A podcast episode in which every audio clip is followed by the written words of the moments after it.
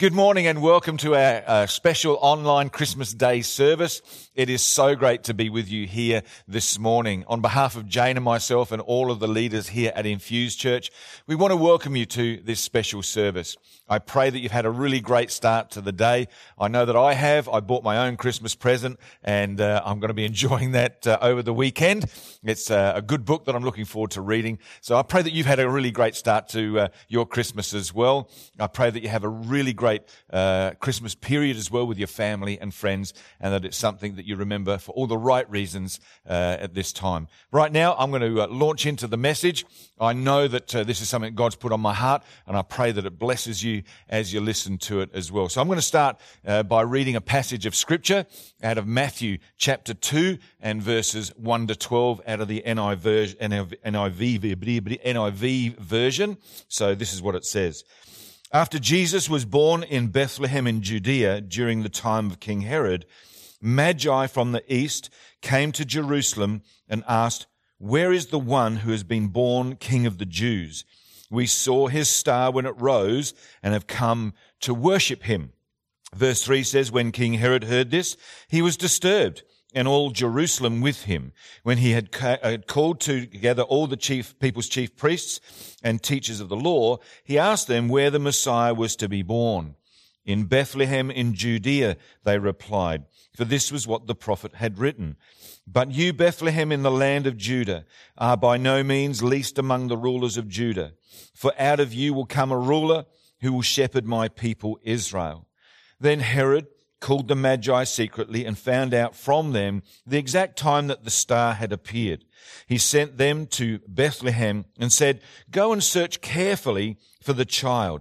As soon as you find him, report to me so that I too may go and worship him. Verse 9 says, After that they'd heard the, the king, they went on their way, and the star that they had seen when it rose went ahead of them until it stopped over the place where the child was.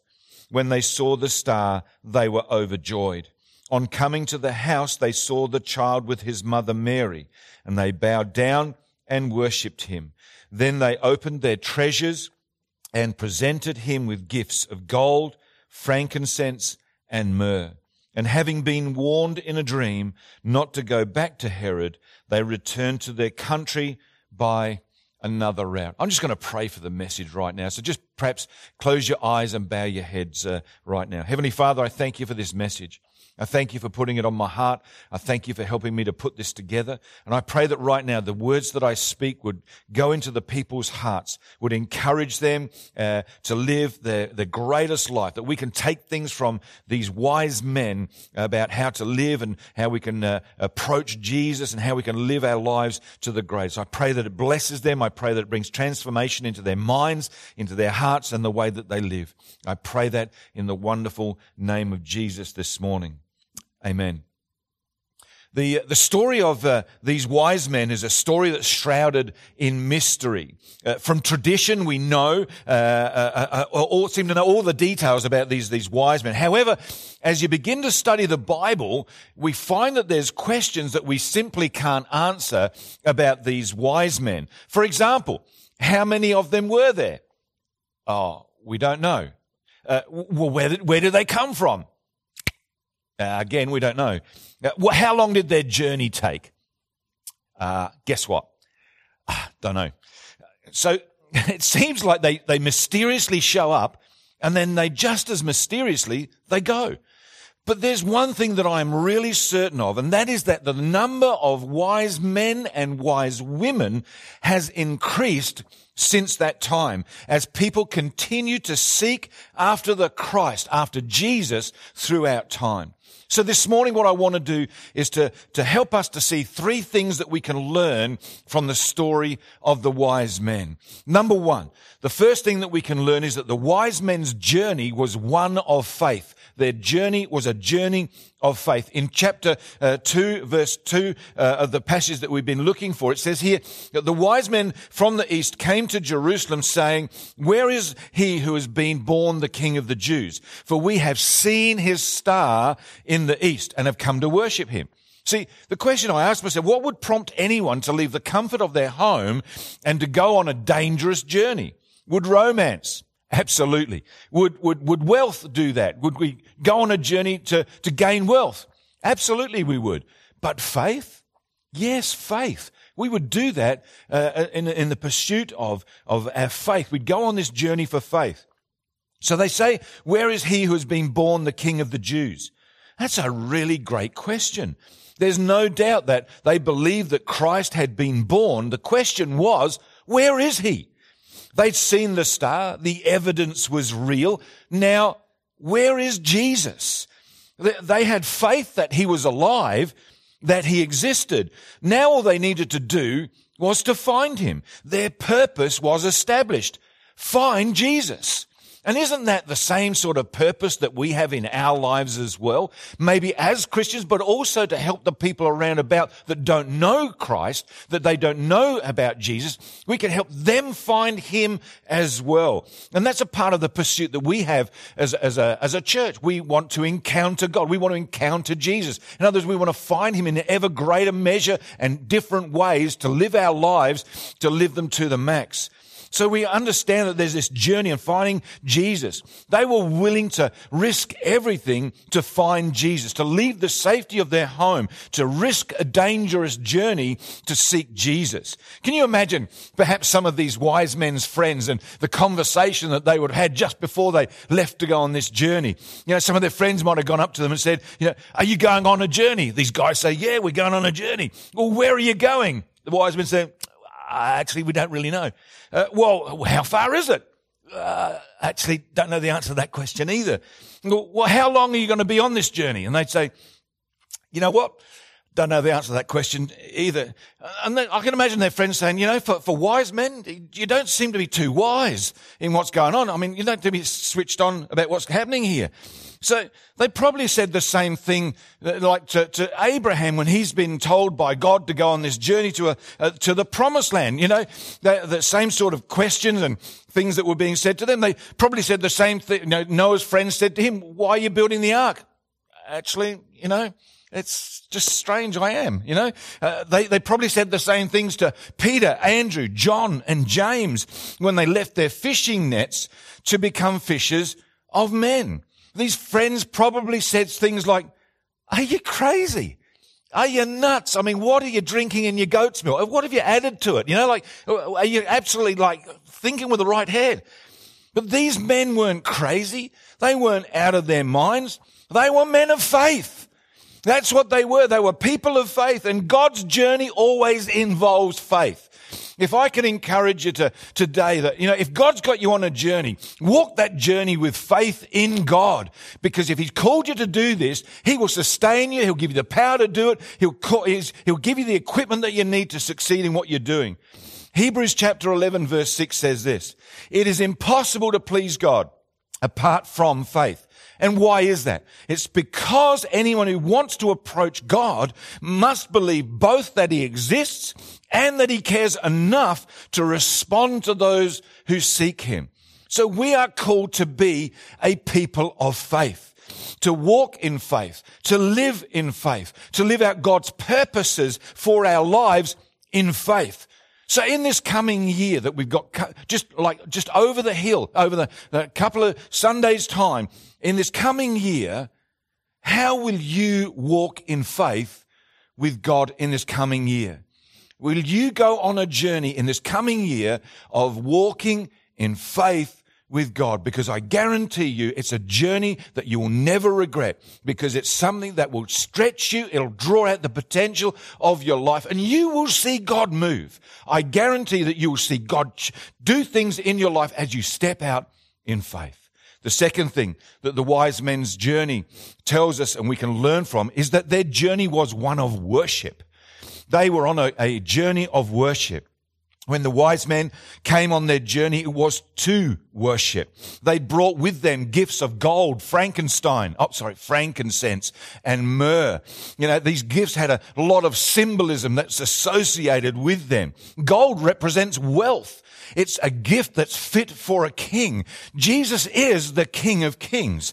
Frankincense, it's, it's, it's derived from the sap of a tree. It's dried and it's hardened and then it's used as incense to worship God. It's, it's a gift to recognize his deity. In other words, that, that Jesus is the Son of God. And then we look at myrrh. Myrrh is a fragrant perfume that's used to anoint the dead. It's to embalm and to preserve them. So it tells us that Jesus was seen as the sacrificial Lamb of God. But there's more to worship than gold and frankincense and myrrh. See, worship, if, if I've ever learned anything, worship always involves sacrifice. It always involves sacrifice. There's a, a price to be paid for uh, these wise men's worship. It was something they, they paid a price to be able to do that. They'd given themselves to a journey, an uncomfortable and a dangerous journey. The, the wise men had sacrificed their own comfort and their safety to find the King of Kings and the Lord of Lords and to worship Him. Listen to what King David says in the Old Testament about sacrifice. In 2 Samuel chapter 24 verse 24, it says, I won't offer to the Lord my God burnt offerings that cost me nothing. In other words, he wanted to, to sacrifice to God. He wanted to give something to God, but it was not something that he wanted to, to be a freebie. He wanted it to cost something. He wanted to invest himself into that. Romans tells us another way. It says in Romans 12 verse 1, Therefore I urge you, brothers, in view of God's mercy, to offer your bodies as living sacrifices, holy and pleasing to God. This is your spiritual act of worship. See, to truly worship requires sacrifice. The greatest gift, the greatest sacrifice that we can give to God is ourselves. It's us. We say that, you know, but I have nothing that I could give to God today. Well, yes, you do. You have everything to give to God. Even like today. Let's think about today maybe.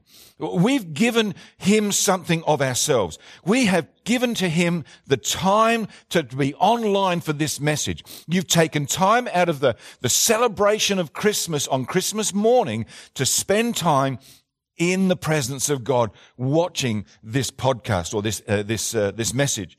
See, each Sunday morning, we get up, we get dressed and we go and we search out for King Jesus. We get into our cars, we use our petrol and we come to church. We, many of us give generously to God through our tithes and our offerings. We give into the kingdom of God. Many of us give through serving. We're part of a team. We're, we're part of what go, goes on in church here, but we're serving our employers. We're serving our families as we do that. We're, we're giving something of ourselves. We gave our word to our friends, telling them about Jesus' unfailing love. It costs us to do something like that. There's a price to pay in our, our, worship to God. So when we did this, we became living sacrifices. The efforts that we take to worship God is our sacrifice to Him. But here's a fact I want us to remember today. What God wants most is us. It's our heart. It's our devotion. It's, it's who we are. It's, it's, it's uh, our affection. The question we have to ask ourselves is, what are we willing to give Jesus today? As we just take some time to think about this, what are we willing to give Jesus today? Are we willing to give him our best? Are we willing to give up our comfort zones and to follow Jesus? Are we willing to go on a spiritual journey to worship Jesus? Are we willing to speak about his love and his grace and his forgiveness to others around about us? See, the wise men were. Are we? Are we willing to pay a price to worship Jesus today? The third thing I want to bring out of this passage today is this. The wise men's journey was one of change. There was change that happened in this journey. In verse 12 of the passage we've been looking at, it says, uh, when it was time to leave, they returned to their own country by another route. They went home a different way. They didn't go back the same way because Jesus had them, or God had them on a journey that, that, that brought change to their journey, brought change to the way that they, they traveled. For God had warned them in a dream not to return to Herod. See, it's, it's interesting that after they worshiped Jesus, that they wouldn't go back the same way uh, that they'd come. Uh, this is still true today. I'm not sure if you know this, but once we've met God, we're never the same again.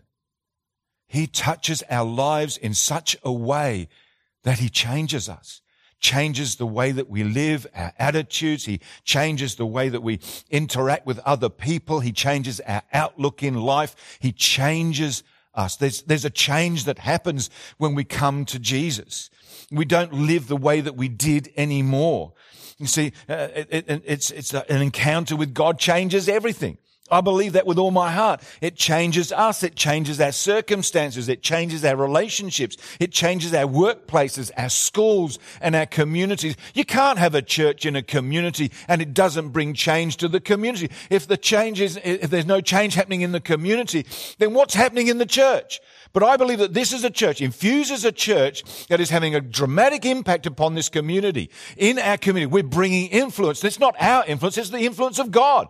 It's what He's doing in us, we're, we're allowing His, His love and His grace and His forgiveness and His, His peace, His joy to flow through us and flow into our community. That changes a community. I'm not here to pastor a church. I'm here to pastor a community. And that's my belief that as we come to God, he changes us. He changes everything about it. He always has. It, the, the gospel has changed people's lives. See, as an example, Jacob in the Old Testament wrestled with God. He never walked the same again for the rest of his life. One encounter with God changed the way that he walked. Isaiah stepped into the presence of God and then he proclaimed in chapter 6 verse 5, Woe is me, for I am a man undone, because I'm a man of unclean lips, and I dwell in the midst of a people of unclean lips, for my eyes have seen the King, the Lord of hosts. He was never the same again. Job, he questioned God's, God repeatedly about his suffering. And then when God shows up, Job says this. Job in, in chapter 40 verses 4 to 5 says, I'm speechless. That'd be really good for me, actually, because sometimes I, I, I rabbit on a bit. I, I, wait for the day that I say I'm speechless. Gobsmacked, I think. So I'm speechless, Job says. In awe. Words fail me. I should never have opened my mouth. Have you ever had those moments where you're thinking, you've just said something, you think, ah, should have shut up then. But this is what Job's saying right here. He's saying, I open, I should never have opened my mouth. I've talked too much, way too much. I'm ready to shut up and listen. See, God, Job met God and became a changed man. That's what happens when we encounter Jesus. We're changed. We are different. The wise men were changed when they encountered Jesus. See, one of the things I believe about the Christian life is this, that we are transformed to bring transformation, that we are lit up to light up, that we are changed to become agents of change. See, how, do, how does that happen? Well, it's by the power of the Holy Spirit that we change sickness to health. We uh, change darkness to light. Uh, we, we change lack to an abundance. We go into a place and we change atmospheres to reflect the presence of God in a room, in a life, and in a situation. We, we are agents of change. See, it's Christmas time and we hear these stories of the wise men. They were wise because of they, their faith. They were wise because they'd gone to worship. And they were wise because they were changed forever, all because of Jesus. All because of Jesus. How about us? Are we looking for change in our life? Can I encourage you? Maybe you, you've just tuned into a message, you found it by fluke. I don't believe it's by fluke. I actually believe that God led you to this particular uh, message here on YouTube today. Maybe you found yourself here and, you, and you're looking for meaning. You're looking for hope. You're looking for something to, to bring change into your circumstance. I want to tell you this morning, Jesus is that change. Jesus can change your heart in an instant simply by believing that he is the son of God that he died for you and that on the third day he rose again. Jesus can change your life. I am not saying that your life is about to get easier because I believe that when we start to, to, to follow Jesus, that the life is about to get a lot more complicated. But you know what? In walking through that complication, through the, the things of life that we go through, we don't do it alone anymore. We do it with Jesus and we have access to his power, to his presence, to his spirit, to his word that helps us to live a life that we can see God glorified in. People will notice the difference in your life. Have you ever felt like you're just talking to someone? There's something different about them. There's, there's something good. There's a quality about their life. I bet you, if you were to ask them, do you follow Jesus? That nine times out of ten, the answer to that question would be, yes, I do. And you can be a difference in someone else's life as well. See, things are different when we come into a relationship with Jesus. Can I encourage you today? Step out in faith. Seek Jesus as the wise men did. I want to just finish up my, by saying that Jane and I, we pray that you have a really, really wonderful day today. We pray that this Christmas is an unforgettable Christmas for you, that you're surrounded by the people that love you, celebrate you for who you are, not what you're giving them, but celebrate you for who you are. They love you for all the right reasons. I want you to know that Jane and I, we love you, we believe in you, we care about you, we're praying for you. But there's something better about this. I know right now that God the Father loves you, that He believes in you, that He cares about you, and that He is praying for you right now. Jesus is interceding right now for you. I pray you have a really, really great Christmas. I've got a great message coming up for this Sunday. Uh, I pray that you're able to join us here at Infused Church, 10 o'clock, uh, for a, a, great service. It's a, uh, I believe the message will, will touch your heart. It'll equip you to handle anything in life. Trust me, anything, anything that comes your way, you will be able to handle because of what I speak and share about on this Sunday. I look forward to seeing you then. Until then, I pray that you have a really great day. God bless you, and we'll catch you real soon. Bye bye.